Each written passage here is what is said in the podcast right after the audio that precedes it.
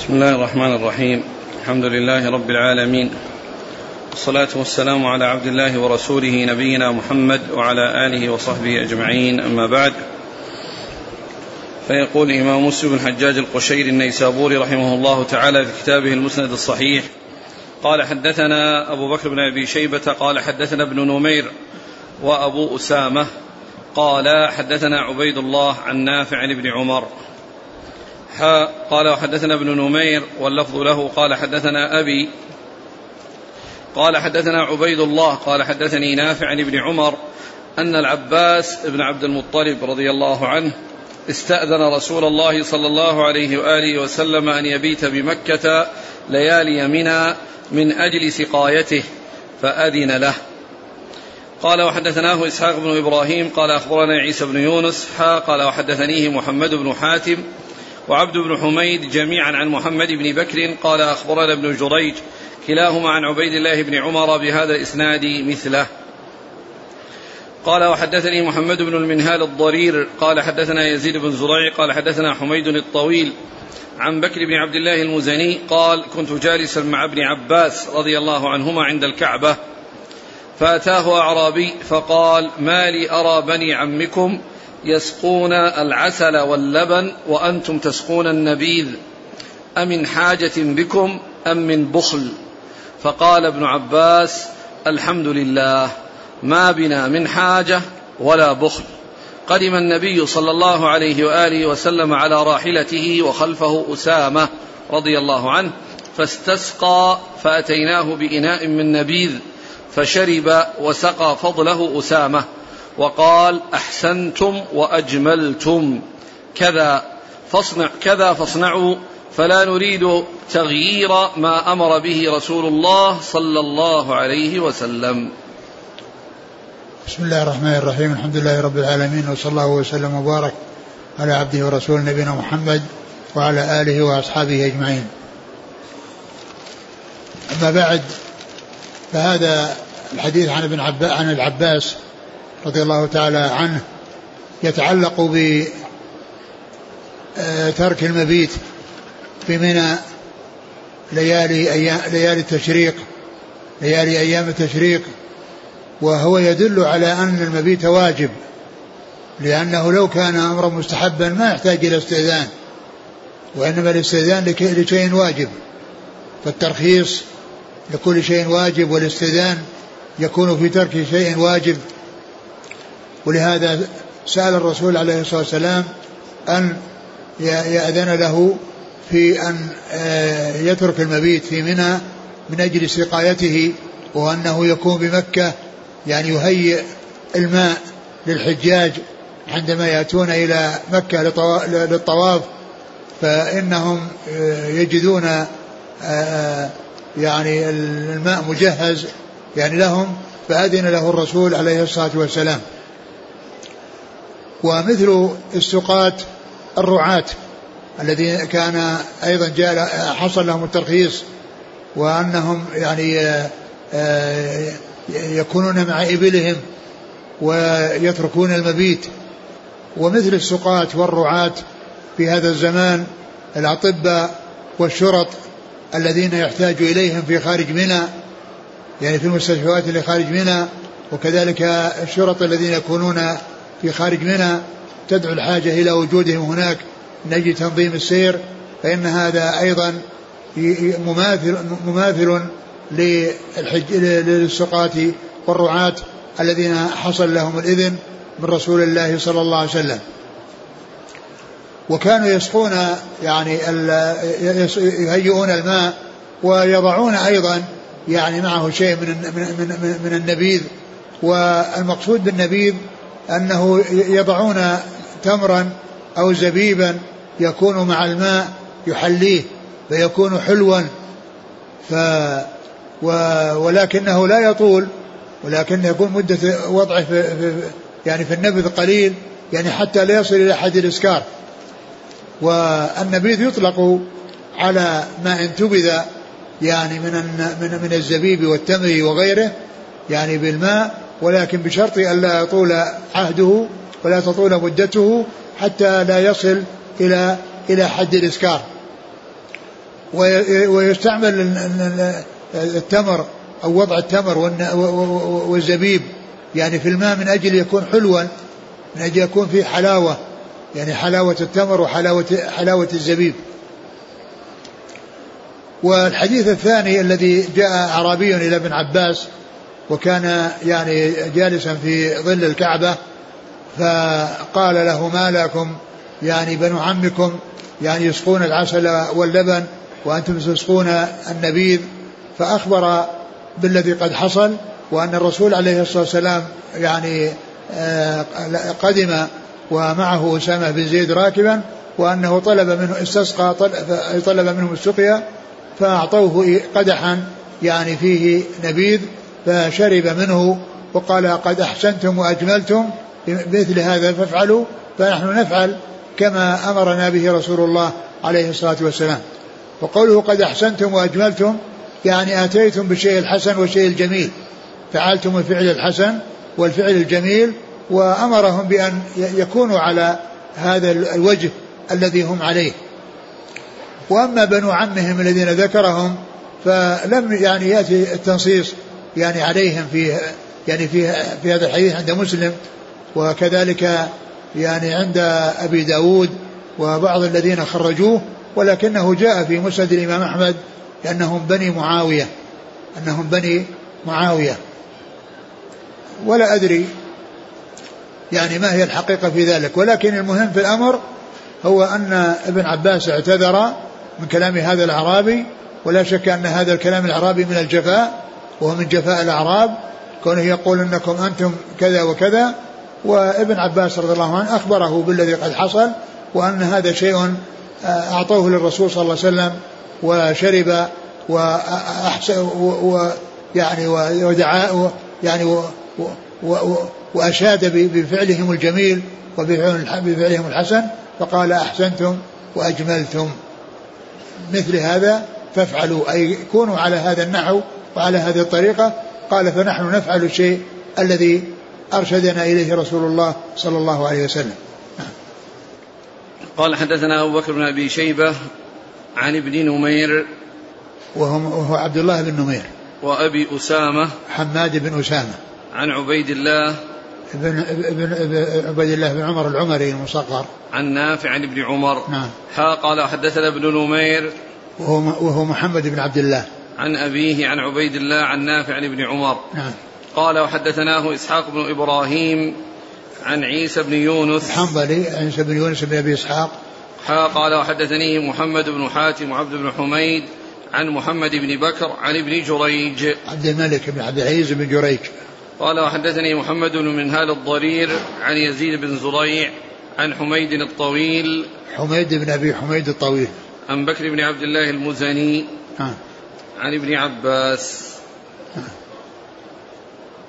اللي ذكرتم أنه في مسند أحمد. نعم.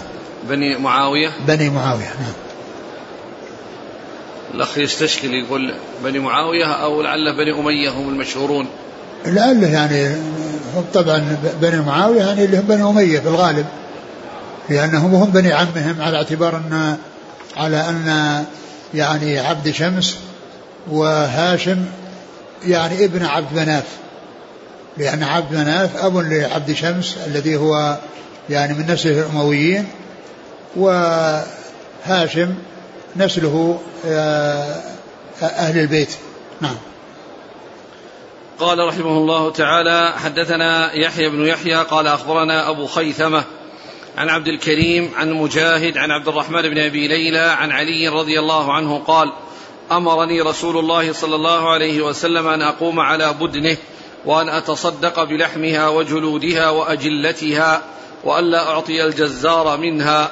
قال نحن نعطيه من عندنا. قال وحدثناه أبو بكر بن أبي شيبة وعمر الناقد وزهير بن حرب. قالوا حدثنا ابن عيينة عن عبد الكريم الجزري بهذا الإسناد مثله. قال وحدثنا إسحاق بن إبراهيم. قال أخبرنا سفيان. وقال إسحاق بن إبراهيم أخ قال أخبرنا معاذ بن هشام قال أخبرني أبي كلاهما عن ابن أبي نجيح عن مجاهد عن ابن أبي ليلى عن علي رضي الله عنه عن النبي صلى الله عليه وآله وسلم وليس في حديثهما أجر الجازر. قال وحدثني محمد بن حاتم بن ميمون ومحمد بن مرزوق وعبد بن حميد. قال عبد أخبرنا وقال الآخران حدثنا محمد بن بكر. قال أخبرنا ابن جريج. قال أخبرني الحسن بن مسلم. أن مجاهدا أخبره أن عبد الرحمن بن أبي ليلى أخبره أن علي بن أبي طالب رضي الله عنه أخبره أن نبي الله صلى الله عليه وآله وسلم أمره أن يقوم على بدنه وأمره أن يقسم بدنه كلها لحومها وجلودها وجلالها في المساكين ولا يعطي في, جز في جزارتها منها شيئا. قال وحدثني محمد بن حاتم قال حدثنا محمد بن بكر قال أخبرنا ابن جريج قال اخبرنا عبد الكريم بن مالك الجزري أن مجاهد أخبره أن عبد الرحمن بن أبي ليلى أخبره أن علي بن أبي طالب أخبره أن النبي صلى الله عليه وسلم أمره بمثله. ثم ذكر هذه الأحاديث المتعلقة بلحوم آه، الهدي ويعني جلودها وأجلتها وأنها توزع على الفقراء والمساكين. وذكر حديث علي رضي الله عنه الذي فيه أن النبي صلى الله عليه وسلم وكله على بدنه أنه يعني يقوم بتوزيعها وإعطائها للفقراء والمساكين. ومعلوم أن النبي عليه الصلاة والسلام في حجة الوداع أهدى مئة من الإبل ونحر بيده الشريفة صلى الله عليه وسلم ثلاثا وستين ووكل عليا في الباقي ووكله أيضا بأن يقوم عليها وتو... على توزيع لحمها وجلودها وأجلتها. والأجلة هي التي توضع عليها يعني على على ظهورها يعني من من من من قماش أو من من من شيء يوضع عليها. وقيل إن آه أن أن أن أنه يعني يشق ما كان مقدار السنام يعني بحيث يعني يظهر يظهر السنام وإذا كان فيه إشعار فإنه فإنه يظهر وقيل إنه لا يشق ولكنه يبقى على ما هو عليه ولكن هذه الأجلة يعني حكمها حكم آه، حكم الإبل وحكم جلودها حكم لحمها وجلودها بأنها توزع على الفقراء والمساكين توزع على الفقراء والمساكين. وأمره أن لا يعطي الجازر منها شيئا يعني في مقابل جزارته وفي مقابل عمله لأن هذا مثل البيع لأنه إذا أعطي في مقابل الجزارة فكأن جزءا منها ذهب في مقابل شيء. والأصل أن هذه البدن وهذه هذه الهدي أنه يوزع على الفقراء والمساكين وكذلك يأكل صاحبه منه وكذلك يهدي يعني يأكل ويهدي ويتصدق والرسول عليه الصلاة والسلام كان أمر بأن يؤخذ من كل بدنة بضعة يعني قطعة من اللحم وتطبخ في قدر وشرب من, من, من, من مرقها وأكل يعني من لحمها. صلوات الله وسلامه وبركاته عليه. الحاصل أن الهدي آه، يعني يعني يأكل منه آه، صاحبه ويهدي ويتصدق ولكن لا يباع منه شيء ولا يعطى الجائز منه شيء لأن إعطاءه في مقابل جزرته يعني آه، ما هو شبيه بالبيع لأنه على عوض. و, و, و والهدي إنما يصرف على الفقراء المحتاجين إليه في الحرم يعني بدون بدون أن يكون هناك معاوضة كما يكون في حق الجازر لو أعطي شيئا في مقابل جزارته. نعم. قال أمرني صلى الله عليه وسلم أن أقوم على بدنه وأن أتصدق بلحمها وجلودها وأجلتها وألا أعطي الجزار منها. قال نحن نعطيه من عندنا. يعني من خارج ال يعني أجرته التي على الجزارة هي يعني من خارج الهدي وإنما يعطى مقابل ذلك من غير هذه هذه البدن. نعم. قال حدثنا يحيى بن يحيى عن أبي خيثمة. أبو خيثمه هو زهير بن معاوية. زهير زهير بن معاوية وأبو خيثمة اثنان. يعني وكل منهما يقال له زهير. آه زهير بن بن حرب أبو خيثمة هذا شيخ مسلم. وزهير بن معاوية من طبق شيوخ شيوخه وكل منهما يقال له أبو خيثمة. وهنا يعني جاء ذكره لأنه مطابقة شيوخ شيوخه إذا يكون هو زهير بن معاوية وليس زهير بن حرب. زهير بن حرب من شيوخه وزهير بن معاوية من شيوخ شيوخه. عن عبد الكريم. عبد الكريم بن مالك الجزري. عن مجاهد. يعني سيأتي ذكره في بعض الروايات. عن مجاهد بن جبر المكي. عن عبد الرحمن بن أبي ليلى عن علي. نعم. قال حدثناه أبو بكر بن أبي شيبة عمرو الناقد. وزهير بن حرب. عن ابن عيينة عن عبد الكريم قال وحدثنا إسحاق بن إبراهيم عن سفيان وقال نعم بن عيينة نعم. وقال إسحاق بن إبراهيم أخبرنا معاذ بن هشام نعم. عن أبيه هشام الدستوائي كلاهما عن ابن أبي نجيح وهو عبد الله بن يسار نعم. الثقفي عن نعم. مجاهد عن ابن أبي ليلى عن علي. نعم. قال وحدثني محمد بن حاتم بن ميمون ومحمد بن مرزوق وعبد بن حميد عن محمد بن بكر عن ابن جريج عن الحسن بن مسلم نعم. عن مجاهد عن عبد الرحمن بن أبي ليلى عن علي. نعم. قال وحدثني محمد بن حاتم عن محمد بن بكر عن ابن جريج عن عبد الكريم بن مالك الجزري. نعم. وهو أيضا يدل على على أن الأكل يعني من الهدي يعني ليس بلازم لأن الرسول عليه الصلاة والسلام لم يأكل من الهدي كله لأنه مئة قطعة أو مئة بضعة يعني أكل يعني منها لأن كل بضعة من هدي. فمعنى ذلك أنه ليس أكل أكل من الهدي لازم ليس الأكل من الهدي يعني بلازم بل إن أكل فله ذلك وإن لم يأكل فلا شيء عليه. ويدل لذلك الحديث الذي سيأتي بأن الرسول كان يرسل الهدي وأنه يذبح مكة ويوزع والرسول مقيم في المدينة. يعني فإذا الأكل من الهدي ليس بلازم المهدي وهذا الحديث الذي هو حديث المئة بدنة إنما أكل شيئا يسيرا من هذه القطع من الإبل. ولكن الشيء الذي آه، حصل الاشتراك فيه هو آه، المرق. لأن المرق إنما هو متحلب ومتحلل من جميع قطع اللحم. ولكن اللحم لا يتأتى أن يؤكل منه كله بهذا المقدار. نعم. قال حدثنا قتيبة بن سعيد قال حدثنا مالك حا قال وحدثنا يحيى بن يحيى واللفظ له قال قرأت على مالك عن أبي الزبير عن جابر بن عبد الله رضي الله عنهما قال نحرنا مع رسول الله صلى الله عليه وسلم عام الحديبية البدنة عن سبعة والبقرة عن سبعة.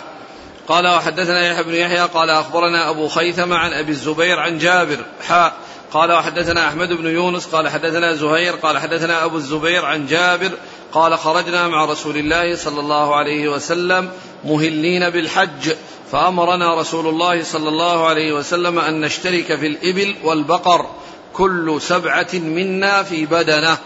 قال وحدثني محمد بن حاتم قال حدثنا وكيع قال حدثنا عزرة بن ثابت عن أبي الزبير عن جابر بن عبد الله قال حججنا مع رسول الله صلى الله عليه وسلم فنحرنا البعير عن سبعة والبقرة عن سبعة. قال وحدثني محمد بن حاتم قال حدثنا يحيى بن سعيد عن ابن جريج قال أخبرني أبو الزبير أنه سمع جابر بن عبد الله قال اشتركنا مع النبي صلى الله عليه وسلم في الحج والعمرة كل سبعة في بدنة. فقال رجل لجابر أيشترك في البدنة ما يشترك في الجزور؟ قال ما هي إلا من البدن. وحضر جابر الحديبية قال نحرنا يومئذ سبعين بدنة اشتركنا كل سبعة في بدنة. قال وحدثني محمد بن حاتم قال حدثنا محمد بن بكر قال أخبرنا ابن جريج قال أخبرنا أبو الزبير أنه سمع جابر بن عبد الله رضي الله عنهما يحدث عن حجة النبي صلى الله عليه وسلم قال فأمرنا إذا أحللنا أن نهدي ويجتمع النفر منا في الهدية وذلك حين أمرهم أن يحلوا من حجهم في هذا الحديث. قال حدثنا يحيى بن يحيى قال أخبرنا هشيم عن عبد الملك عن عطاء عن جابر بن عبد الله قال كنا نتمتع مع رسول الله صلى الله عليه وسلم بعمرتي فنذبح البقرة عن سبعة نشترك فيها. قال حدثنا عثمان بن أبي شيبة قال حدثنا يحيى بن زكريا بن أبي زائدة عن ابن جريج عن أبي الزبير عن جابر قال ذبح رسول الله صلى الله عليه وآله وسلم عن عائشة بقرة يوم النحر. قال وحدثني محمد بن حاتم قال حدثنا محمد بن بكر قال أخبرنا ابن جريج حاء قال وحدثني سعيد بن يحيى الأموي قال حدثني أبي قال حدثنا ابن جريج قال أخبرني أبو الزبير أنه سمع جابر بن عبد الله يقول نحر رسول الله صلى الله عليه وسلم عن نسائه وفي حديث ابن بكر عن عائشة بقرة في حجته. ثم ذكر هذه الأحاديث المتعلقة بالاشتراك في الهدي. والاشتراك إنما يكون في الإبل والبقر وأما الغنم فلا اشتراك فيها. فالبدنة التي هي الناقة ذكرا وأنثى يعني تكون يعني عن سبعة والبقرة كذلك سواء الذكر والأنثى يكون عن سبعة. وأما الغنم فإنها لا يشترك فيها ولا وإنما تكون عن, عن شخص واحد وهي تعادل السبع. تعادل السبع من البدنة أو أو, البقرة. فالاشتراك إنما يكون في الإبل والبقر ولا يكون في الغنم.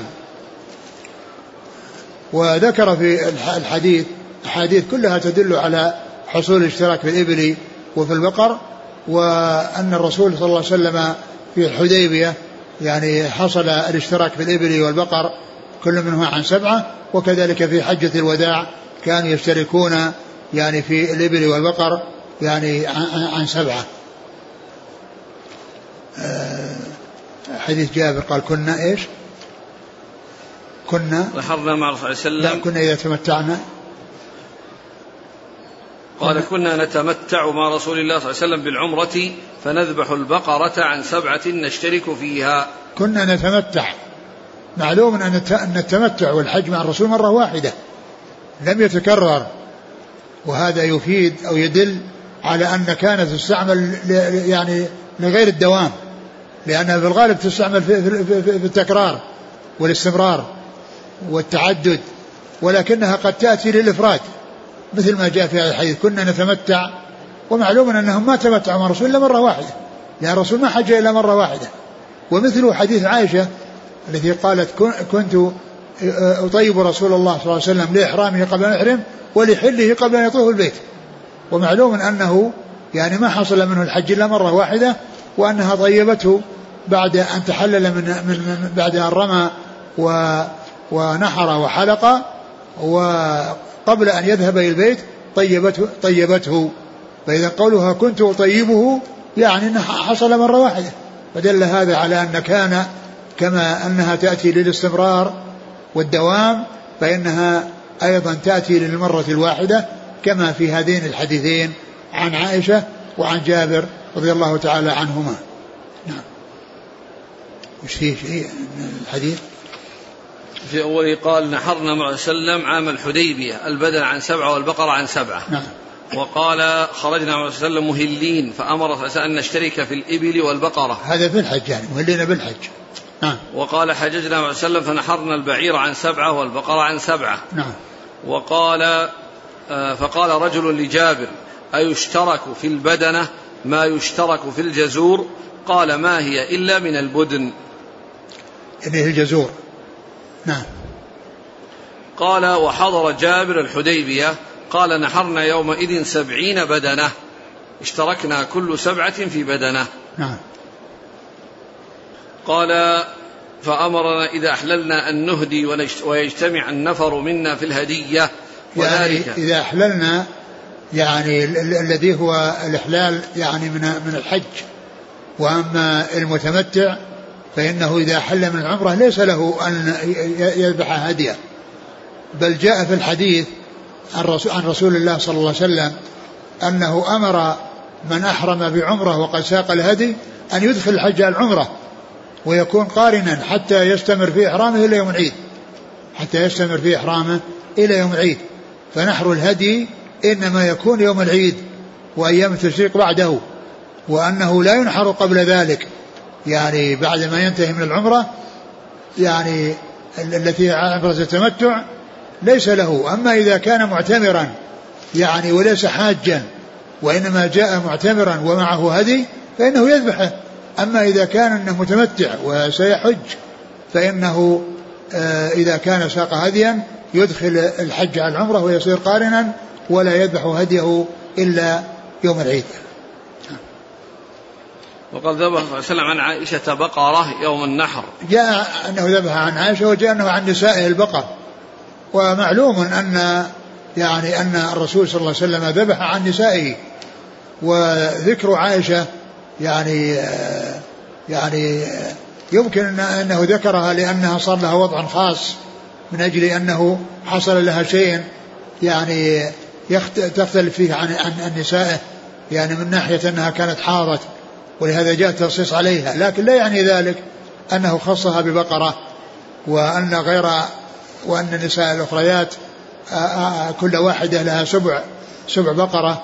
وإنما جاء ذكرها لأنها متمتعة وأدخلت الحج العمرة وصارت قارنة والقارن والمتمتع كل منهما عليه هدي إما سبع بدنه أو بقرة أو أو شاة. ف يعني جاء في بعض الروايات ذكر عائشة وجاء في بعضها نسائه وهي داخلة ضمن نسائه وداخلة في جملة نسائه. نعم. قال حدثنا قتيبة بن سعيد عن مالك حا قال حدثنا يحيى بن يحيى عن مالك عن أبي الزبير. عد قال حدثنا قتيبة بن سعيد عن مالك. نعم حا قال حدثنا يحيى بن يحيى عن مالك عن أبي الزبير. محمد بن مسلم بن تدرس. عن جابر بن عبد الله. نعم.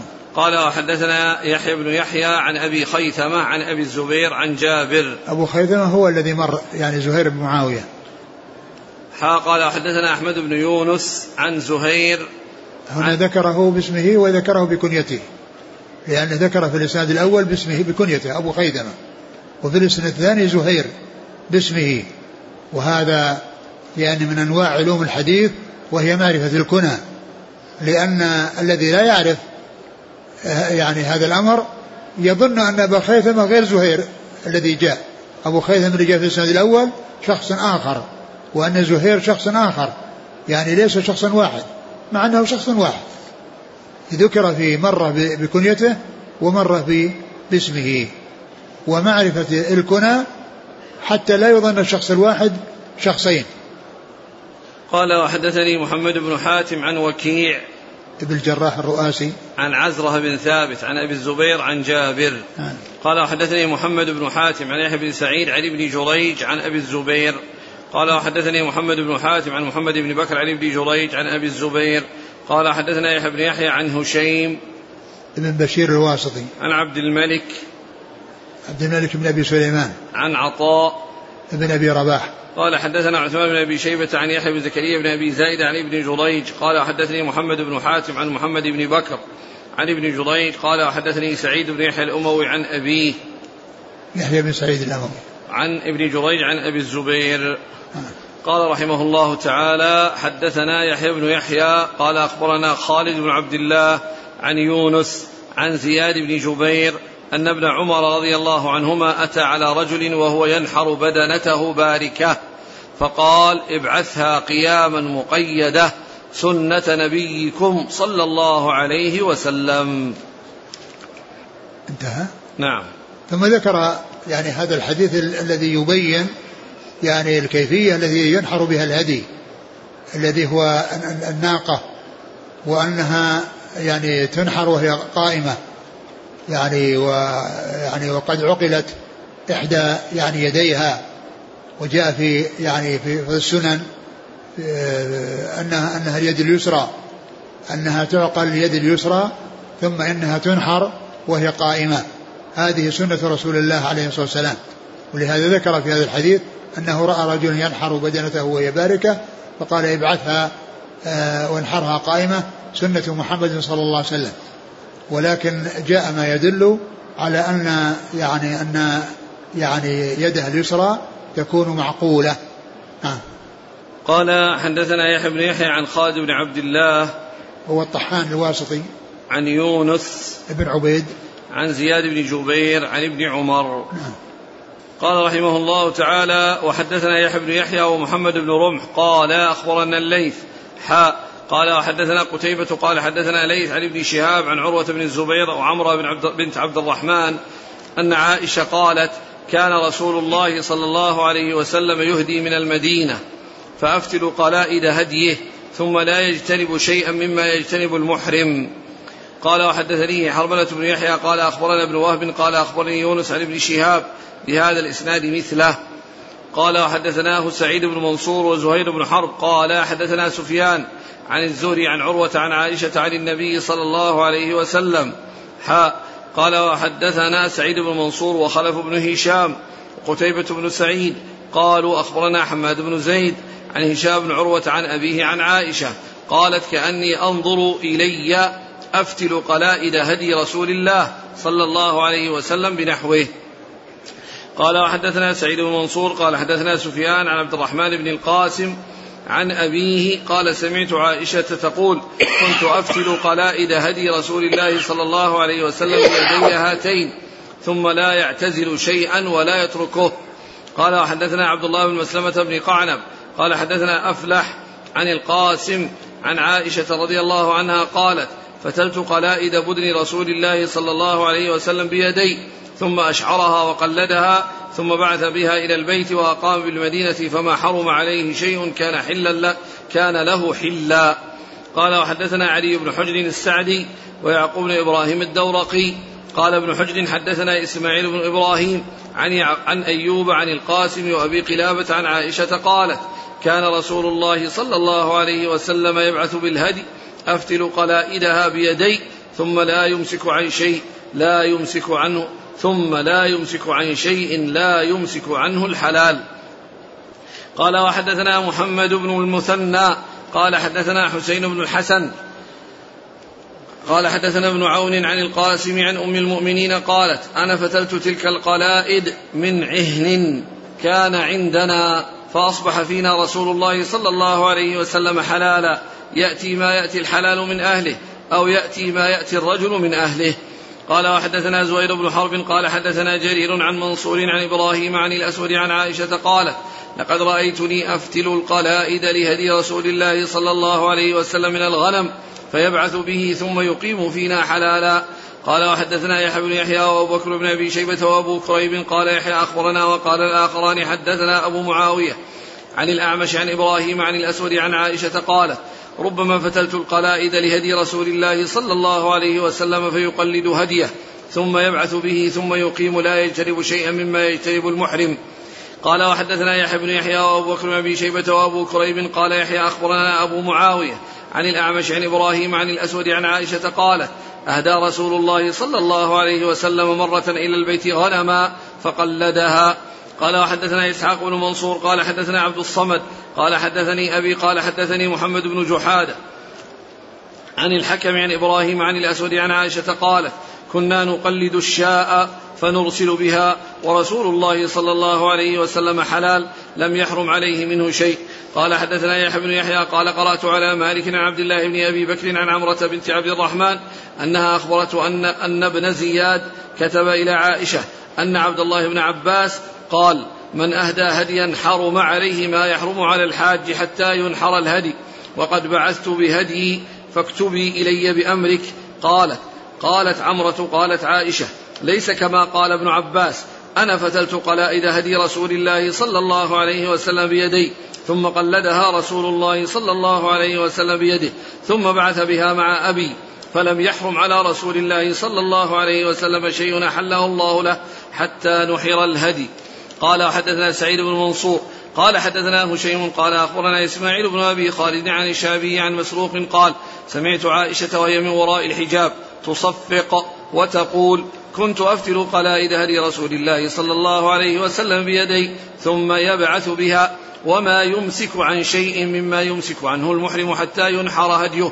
قال وحدثنا محمد بن المثنى قال حدثنا عبد الوهاب قال حدثنا داود حاء قال وحدثنا ابن نمير قال حدثنا أبي قال حدثنا زكريا كلاهما عن الشعبي عن مسروق عن عائشة بمثله عن النبي صلى الله عليه وسلم.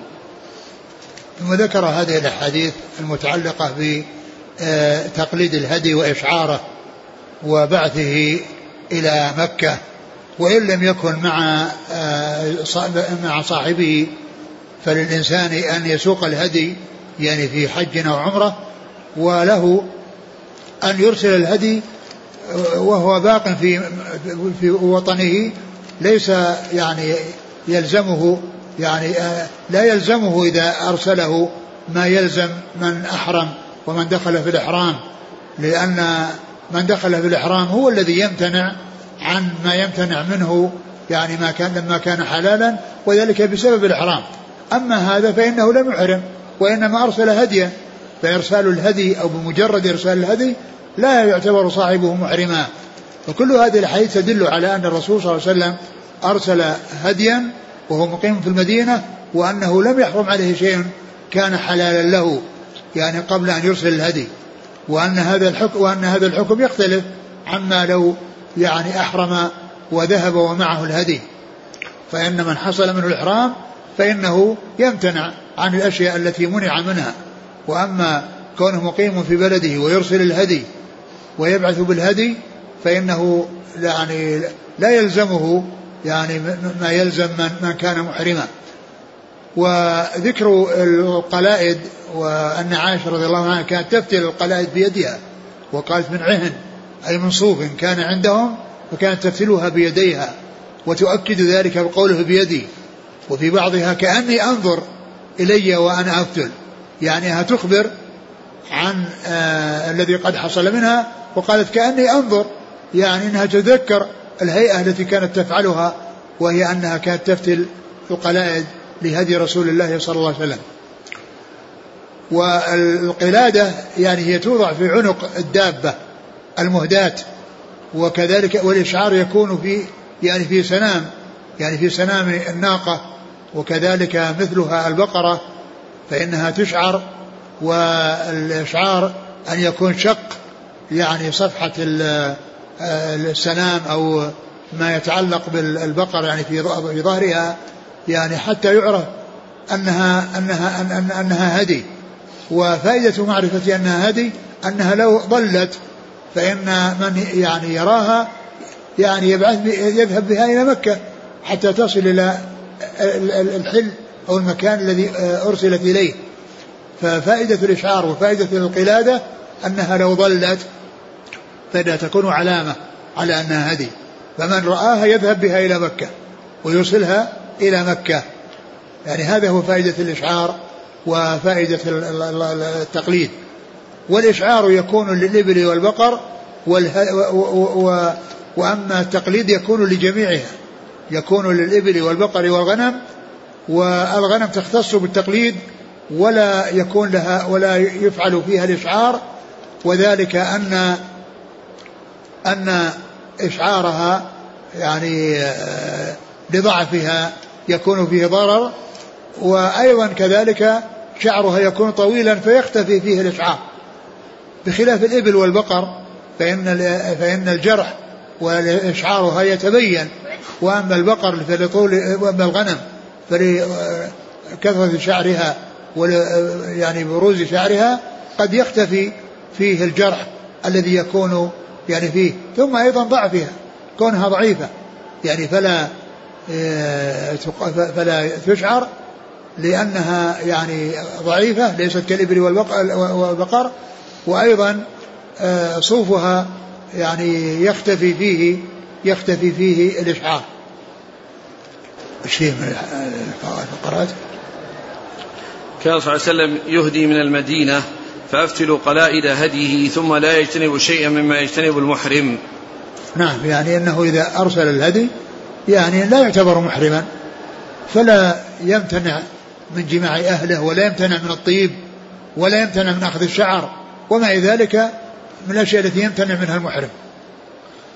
وقالت أنا فتلت قلائد اله... أنا فتلت تلك القلائد من عهن كان عندنا. نعم عهن صوف. يعني فتلت القلائد بيديها من عهن كان عندهم أي صوف. نعم. أهدى النبي صلى الله عليه وسلم مرة إلى البيت غنما فقلدها. نعم. يعني قلدها يعني وضع القلادة في رقابها. نعم. تقول عمرة أن ابن زياد كتب إلى عائشة أن عبد الله بن عباس قال من أهدى هديا حرم عليه ما يحرم على الحاج حتى ينحر الهدي. وقد بعث إليها قال فاكتبي إلي بأمرك قالت عمرة قالت عائشة ليس كما قال ابن عباس.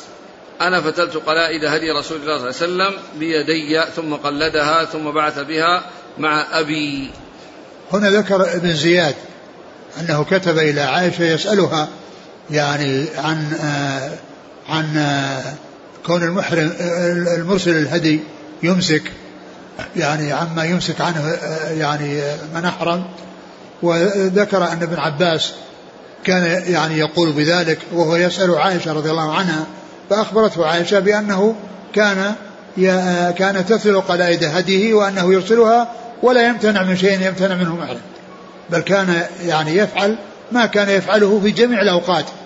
يعني يجامع ويتطيب ويأخذ من شعره ويعني ولا ويقص أظهاره ولا يمتنع من شيء كان يمتنع منه يعني مما يمتنع منه المحرم. وقد جاء هنا ابن زياد وابن زياد هو المشهور عبيد الله بن زياد وكان يعني أمير من الأمراء وهو الذي جاء في بعض الأحاديث أن بعض الصحابة قال له يعني نصحه وقال أن النبي قال إن شر الرعاء الحطمة فإياك أن تكون منهم. فقال اجلس فإنما أنت من حثالة أصحاب رسول الله صلى الله عليه وسلم. وقال الحثالة ليست في أصحاب الرسول وإنما هي في غيرهم. ولكن جاء في البخاري وفي يعني موطأ مال موطأ الإمام مالك وفي سنة أبي داود أنه زياد بن زياد الذي والده. يعني والده زياد بن أبي سفيان الذي يقال زياد بن أبيه فهو الذي يعني حصلت منه الكتابة يعني إلى عائشة ويخبرها أن ابن عباس قال كذا وكذا فأخبرته أن ما قاله ابن عباس غير صحيح وأنها هي التي تعرف ذلك جيدا وأنها كانت تفتل القلائد بيدها وأنه يرسل الهدي ولا يمتنع من مما يمتنع منه يعني المحرم. نعم. قال سمعت عائشة وهي من وراء الحجاب تصفق وتقول كنت أفتل قلائد هدي النبي صلى الله عليه وسلم. يعني تخبر بالذي قد حصل منها لهدي رسول الله وانها تتبع القلائد وتصفق يعني منها حتى يعني يسمع الناس أو حتى يعلم الناس يعني ما عندها. ومعلوم أن التصفيق إنما هو للنساء. يعني في الصلاة وفي غير الصلاة.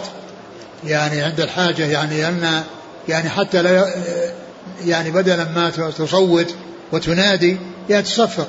نعم. قوله هنا ثم بعث بها مع أبي يعني مع أبو بكر نعم. في الحجة؟ نعم. في حجة أبي بكر؟ ما أدري يمكن أن يكون يعني في حجته أو في غيرها. لا أدري. معلوم أن حجة أبو بكر أنها هي في السنة التاسعة وقد أنابه النبي صلى الله عليه وسلم بالقيام على الحج قال حدثنا يحيى ابن يحيى ومحمد بن رمح عن الليث. بن سعد. قال حدثنا قتيبة عن ليث عن ابن شهاب عن عروة وعمرة بنت عبد الرحمن عن عائشة. نعم. قال حدثني حرملة عن ابن وهب. حرملة بن يحيى عن عبد الله بن وهب. عن يونس عن ابن شهاب. يونس بن يزيد الأيلي. بن شهاب محمد بن مسلم عبد الله الزهري. قال وحدثناه سعيد بن منصور وزهير بن حرب عن سفيان عن الزهري.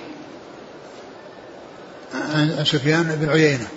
قال وحدثنا سعيد بن منصور وخلف بن هشام وقتيبة عن حماد بن زيد عن هشام بن عروة عن أبيه. قال وحدثنا سعيد بن منصور عن سفيان عن عبد الرحمن نعم. عن عبد الرحمن بن القاسم. نعم. ابن أبي بكر ابن أبي بكر. عبد الرحمن بن القاسم عن أبيه. القاسم بن محمد بن أبي بكر. قال حدثنا عبد الله بن مسلمة بن قعنب عن أفلح. ابن حميد الأنصاري نعم. عن القاسم عن عائشة. نعم. قال وحدثنا علي بن حجر السعدي ويعقوب بن إبراهيم الدورقي عن إسماعيل بن إبراهيم ابن علية عن أيوب ابن أبي تميم الصفياني. عن القاسم وأبي قلابة. عبد الله بن زيد الجرمي. قال وحدثنا محمد بن المثنى عن حسين بن الحسن عن ابن عون. عبد الله بن عون. قال وحدثنا زهير بن حرب عن جرير. بن عبد الحميد الضبي الكوفي. عن منصور. ابن المعتمر. عن إبراهيم. بن يزيد بن قيس النخعي. عن الأسود. النخعي. عن عائشة. آه. قال وحدثنا إسحاق بن منصور. الكوسج عن عبد الصمد. بن عبد الوارث. عن أبيه عن محمد بن جحادة عن الحكم. بن عتيبة. قال حدثنا يحيى بن يحيى عن مالك عن عبد الله بن أبي بكر. بن أبي بكر بن عم محمد بن عمرو بن حزم. عن عمرو بنت عبد الرحمن عن عائشة قال حدثنا سعيد بن منصور عن هشيم عن إسماعيل بن أبي خالد عن الشعبي عامر بن شراحيل. عن مسروق ابن الأجدع. عن عائشة قال حدثنا محمد بن المثنى عن عبد الوهاب بن عبد المجيد الثقفي. عن داود بن أبي هند. حا قال حدثنا ابن نمير عن أبيه عن زكريا بن أبي زائدة. قال رحمه الله تعالى حدثنا يحيى بن يحيى قال قرأت على مالك عن أبي الزناد عن الأعرج عن أبي هريرة رضي الله عنه أن رسول الله صلى الله عليه وآله وسلم رأى رجلا يسوق بدنه فقال اركبها قال يا رسول الله إنها بدنه فقال اركبها ويلك في الثانية أو في الثالثة. قال وحدثنا يحيى بن يحيى قال أخبرنا المغيرة بن عبد الرحمن الحزامي عن أبي الزناد عن الأعرج بهذا الإسناد وقال بينما رجل يسوق بدنة مقلدة. قال حدثنا محمد بن رافع قال حدثنا عبد الرزاق قال حدثنا معمر عن همام بن منبه. قال هذا ما حدثنا أبو هريرة عن محمد رسول الله صلى الله عليه وسلم فذكر أحاديث منها وقال بينما رجل يسوق بدنة مقلدة قال له رسول الله صلى الله عليه وسلم ويلك اركبها. فقال بدنه يا رسول الله. قال ويلك اركبها ويلك اركبها. قال وحدثني عمرو الناقد وسريج بن يونس. قال حدثنا هشيم. قال أخبرنا حميد عن ثابت عن أنس. قال وأظنني قد سمعته من أنس. حاء قال وحدثنا يحيى بن يحيى واللفظ له. قال أخبرنا هشيم عن حميد عن ثابت البناني عن أنس قال مر رسول الله صلى الله عليه وسلم برجل يسوق بدنه فقال اركبها فقال إنها بدنة. قال اركبها مرتين أو ثلاثة.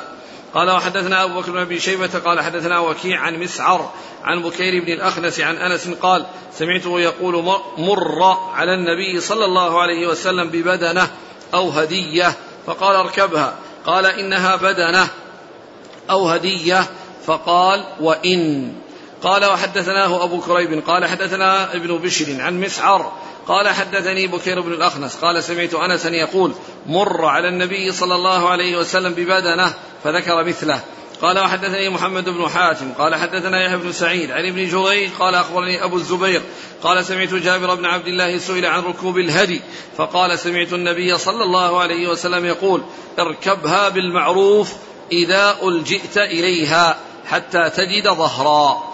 قال وحدثني سلمة بن شبيب قال حدثنا الحسن بن أعين قال حدثنا معقل عن أبي الزبير قال سألت جابر عن ركوب الهدي فقال سمعت النبي صلى الله عليه وسلم يقول اركبها بالمعروف حتى تجد ظهرا. ثم ذكر هذه الأحاديث المتعلقة بأن الهدي يعني يجوز ركوبه عند الحاجة وأن البدنة التي يعني آه، يذهب بها إلى مكة وإذا احتاج إلى أن يركبها فإنه يركبها. وقد جاء في بعض الروايات أنها مقلدة وهذا يفيد بأنها هدي. ثم أيضا لما قيل له اركبها قال إنها بدن يعني إنها هدي. قال اركبها وإن يعني وإن كانت يعني هديا فدل هذا على أن الهدي الذي يساق إلى الحرم أنه عند الحاجة إليه أنه يركب.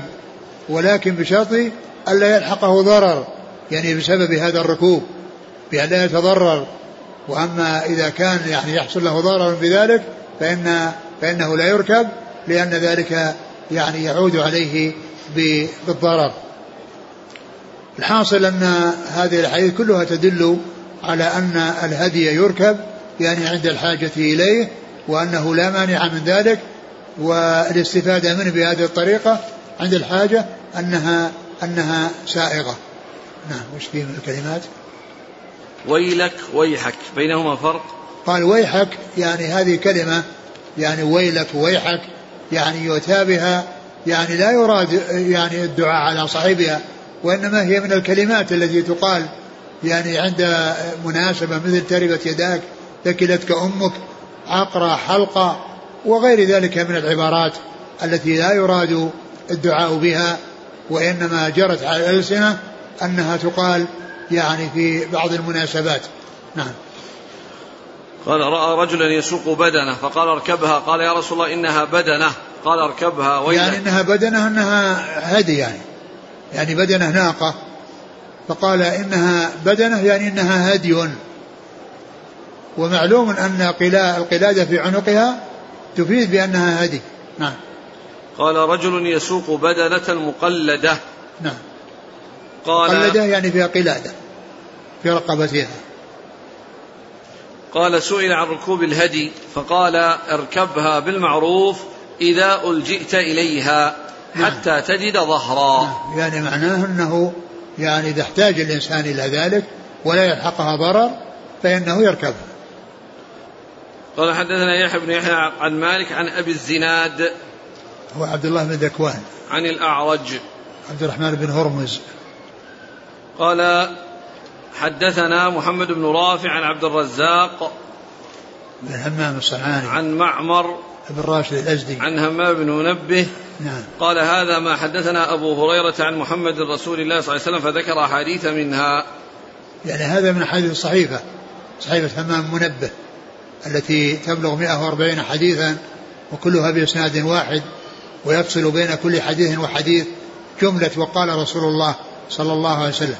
يعني معناها أنها جاءت 140 مرة وقال رسول الله صلى الله عليه وسلم. فيعني مسلم رحمه الله له طريقة خاصة يعني في الرواية من الصحيفة فإنه يسوق الإسناد حتى ينتهي إلى نهايته فيقول فذكر أحاديث منها وقال رسول الله. وهذا يفيد بأن قبلها أحاديث. بخلاف غيره فإنه يأتي بالإسناد ثم يركب عليها جملة. من جمل الحديث ولكن فعل مسلم رحمه الله فيه دقة وفيه عناية وأن وأنه يفيد بأن هذه الجملة من الحديث إنما جاءت في أثناء الحديث ولم تأتي في أوله. نعم. قال حدثنا حدثني عمرو الناقد وسريج بن يونس عن هشيم عن حميد عن ثابت. ثابت بن أسلم البناني. قال وحدثني أبو بكر بن أبي شيبة عن وكيع عن مسعر. ابن كدام. قال حدثنا هو أبو كريب عن ابن بشر. محمد بن بشر. قال حدثني سلمة بن شبيب عن الحسن بن أعين عن معقل. معقل بن بن عبد الله. عبيد الله العبسي. نعم. قال رحمه الله تعالى حدثنا يحيى بن يحيى قال أخبرنا عبد الوارث بن سعيد عن أبي التياح الضبعي. قال حدثنا يحيى بن يحيى قال أخبرنا عبد الوارث بن سعيد عن أبي التياح الضبعي قال حدثني موسى بن سلمة الهذري قال انطلقت أنا وسنان بن سلمة معتمرين قال وانطلق سنان معه ببدنة يسوقها فأزحفت فز فأزحفت عليه بالطريق فعي بشأنها إن هي أبدعت كيف يأتي بها فقال لئن قدمت البلد لأستحفين عن ذلك قال فأضحيت فلما نزلنا البطحاء قال انطلق إلى ابن عباس نتحدث إليه. قال فذكر له شأن بدنته فقال على الخبير سقطت. بعث رسول الله صلى الله عليه وسلم بست عشرة بدنة مع رجل وأمره فيها. قال فمضى ثم رجع فقال يا رسول الله كيف أصنع بما أبدع علي منها؟ قال انحرها ثم اصبغ نعليها في دمها ثم اجعله على صفحتها ولا تأكل منها أنت ولا أحد من أهل رفقتك. قال وحدثناه يحيى بن يحيى وابو بكر بن أبي شيبة وعلي بن حجر قال يحيى أخبرنا قال آخران حدثنا إسماعيل بن عليا عن أبي التياح عن موسى بن سلمة عن ابن عباس أن رسول الله صلى الله عليه وسلم بعث بثمان عشرة بدنة مع رجل ثم ذكر مثل حديث عبد الوارث ولم يذكر أول الحديث.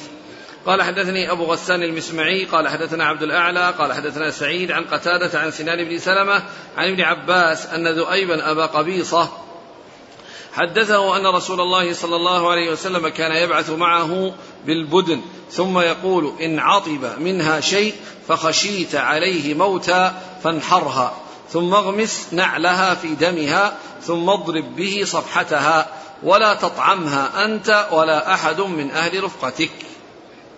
ثم ذكر هذه الأحاديث المتعلقة بالهدي إذا عطب يعني إذا حصل له في الطريق أو في يعني في أي مكان أنه حصل له إعياء وخشي هلاكه فإنه ينحره ويعني يجعل النعال التي يقلد فيها تغمس بالدم وتجعل يعني على على صفحته حتى يعلم بأنها هدي. وأيضا أرشده عليه الصلاة والسلام ألا يأكل منها شيئا ولا أهل رفقته أصحابه الذين معه لأن هذا قد يؤدي إلى أن الذي هو مسؤول عنها إذا رأى يعني فيها أي شيء فقد يبادر إلى ذبحها من أجل أن يحصل الأكل. ف يعني حيل بينه وبين هذا الشيء الذي قد يعني يكون سببا في ذبحها وذلك في رغبته ورغبة أصحابه إلى الأكل. فهم يعني لا يأكلونها شيئا ولكن يأكل منها الفقراء والمساكين الذين هم يعني غير الرفقة الذين كانوا معه. هذا يفيد بأن الهدي عندما يعني يحصل الإعياء ويخشى موته فإنه ينحر ويطعم للفقراء والمساكين. إذا كانوا موجودين يعني يطعمون إياه وإذا كانوا يعني آه، آه، غير موجودين فإنه آه، ينحر ولكن لا يترك يعني في الخلاء. لأنه لو ترك وليس عنده أحد من المساكين فإنه تأكله السباع ويكون طعاما للسباع. وقد منع الذين كان الذين هم قائمون عليه والمسؤولون عنه أن يذبحوا أن يأكلوا منه لئلا يحصل منهم إقدام على الذبح وهو لا يستحق الذبح رغبة منهم في الأكل. شو بعض الكلمات اللي مرت. القصة قال موسى بن سلمة الهذلي انطلقت أنا وسنان بن سلمة معتمرين. وانطلق سنان معه ببدنة يسوقها فأزحفت عليه بالطريق. يعني معناه أنها تعبت أو أصابها يعني عياء. نعم. فعي بشأنها. عي يعني احتار يعني بشأنها. نعم. إن هي أبدعت كيف يأتي بها؟ نعم هي أبدعت أنها يعني ضعفت كيف يأتي بها وهي يعني وهي لا تستطيع؟ فقال لئن قدمت البلد لأستحفين عن ذلك. يعني يسأل بحفية وباحتفاء وباهتمام يعني عن ذلك حتى يعرف حكمه. نعم. قال فأضحيت فلما نزلنا أضحيت يعني في الضحى. فلما يعني نزلنا البطحاء قال انطلق إلى ابن عباس نتحدث إليه. قال فذكر له شأن بدنته فقال على الخبير سقطت. قوله على الخبير سقطت هذا يبين له يعني يطمئنه أن هذا الحكم يعني عنده علم فيه وأنه عنده فيه علم عن رسول الله صلى الله عليه وسلم. وليس ذلك مدحا لنفسه وإنما هذا بيان بأن الجواب عنده وأنه متحقق من ذلك حتى يطمئن السائل إلى أن الجواب عند ابن عباس متحقق إياه من رسول الله عليه الصلاة والسلام. قال بعث الرسول صلى الله عليه وسلم بست عشرة بدنة مع رجل وأمره فيها فمضى ثم رجع فقال كيف أصنع بما أبدع علي منها؟ قال انحرها ثم أبدع يعني يعني تعب ويخشى يعني هلاكه. نعم. قال انحرها ثم اصبغ نعليها في دمها ثم اجعله على صفحتها ولا تأكل منها أنت ولا أحد من أهلك من أهل رفقتك. وفي الرواية الثانية ثمانية عشر ستة مرة ستة عشر مرة ثمانية عشر والعدد الأصغر يدخل في الأكبر. نعم. قال حدثنا يحيى بن يحيى عن عبد الوارث بن سعيد عن أبي التياح الضبعي. وهو يزيد بن حميد. قال وحدثنا أبو غسان المسمعي وهو مالك بن عبد الواحد. عن عبد الأعلى ابن عبد الأعلى. عن سعيد عن قتادة. سعيد بن أبي عروبة. قتادة بن دعامة السدوسي البصري. عن ابن عباس عن ذؤيب أبي قبيصة. أبي أبي قبيصة بن قبيصة بن ذؤيب نعم.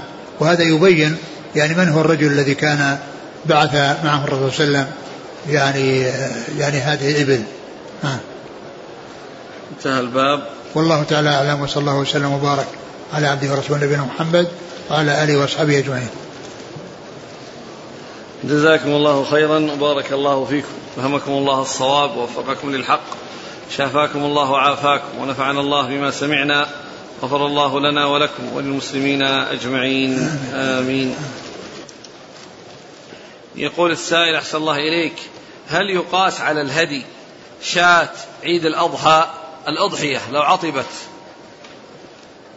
آه معلوم أن يعني ال الأضاحي إنما يعني هي تذبح يعني يوم العيد تذبح يوم العيد ولكنها يعني آه، إذا كان يعني حصل لها وذبحها ووزعها يعني ليس هناك سبيل لأنها لو تركت يعني تلفت وإتلافها وضياعها إضاعة للمال وهو غير صحيح.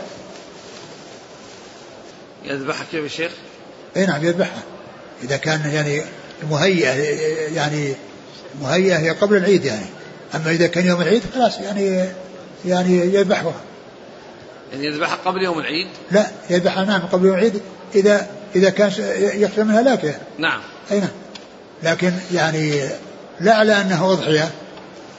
لا على انه أضحية لأن الأضحية ياتي باضحيه مكانها. لكن حتى لا يضيع المال يعني يذبح ويستفاد منه.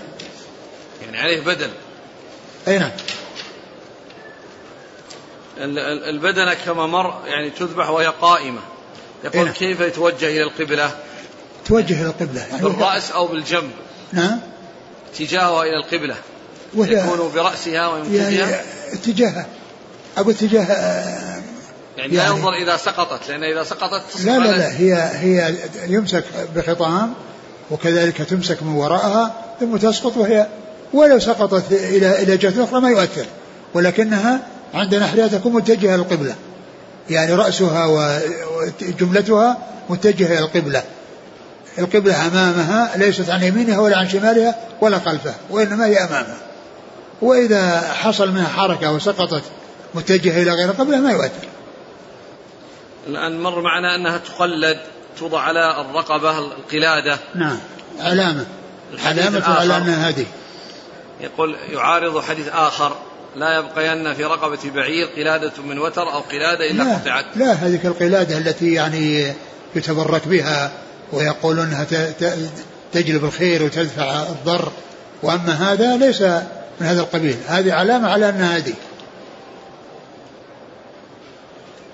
يقول هل يجوز قطع شيء من أذن الإبل أو البقر أو الغنم علامة من أجل إذا ضلت تعرف بتلك العلامة؟ هذا في تعذيب لها يعني وإنما يكون في رقبتها. يعني تجعل علامة في رقبتها واسم نعم. هل يجوز إعطاء جلود الأضحية إلى لجنة مشرفة على المسجد لكي يتم الاستفادة من ثمنها في المسجد؟ إذا أمكن إعطاها للفقراء يستفيدون منها وإلا فيمكن. يمكن أنها تعطى يعني من أجل يعني حتى لا حتى لا يضيع. يعني بدل ما ترمى ولا يستفاد منها تعطى لمن يستفيد منها. لكنها لا تباع وإنما تعطى بالمجان. يقول أيشترك في البقرة إذا كان بعضهم يريد اللحم وبعضهم يريد القربة؟ لا أدري. يقول أليس النبي صلى الله عليه وسلم هو الذي نحر هديه؟ فما المراد بقوله الجزار؟ الجزار هو يعني الذي يتولى يعني يعني لو نحر بيده لكن يتولى يعني تقصيصها وسلخها ويعني تقطيع لحمها. هذا فعل الجزار. أما هو نحرها ولكن ما قام هو عليه السلام ب يعني بسلخها وبتقطيع لحمها. نحر 63 عليه الصلاة والسلام ووكل عليه في الباقي. ومعلوم أن الجزار الذي يتولى هذا يتولى التقطيع ويتولى السلخ. نعم. لو كان على المحرم سبعة دماء هل يجزئ أن يذبح عن هذه السبعة بدنة؟ نعم يجزي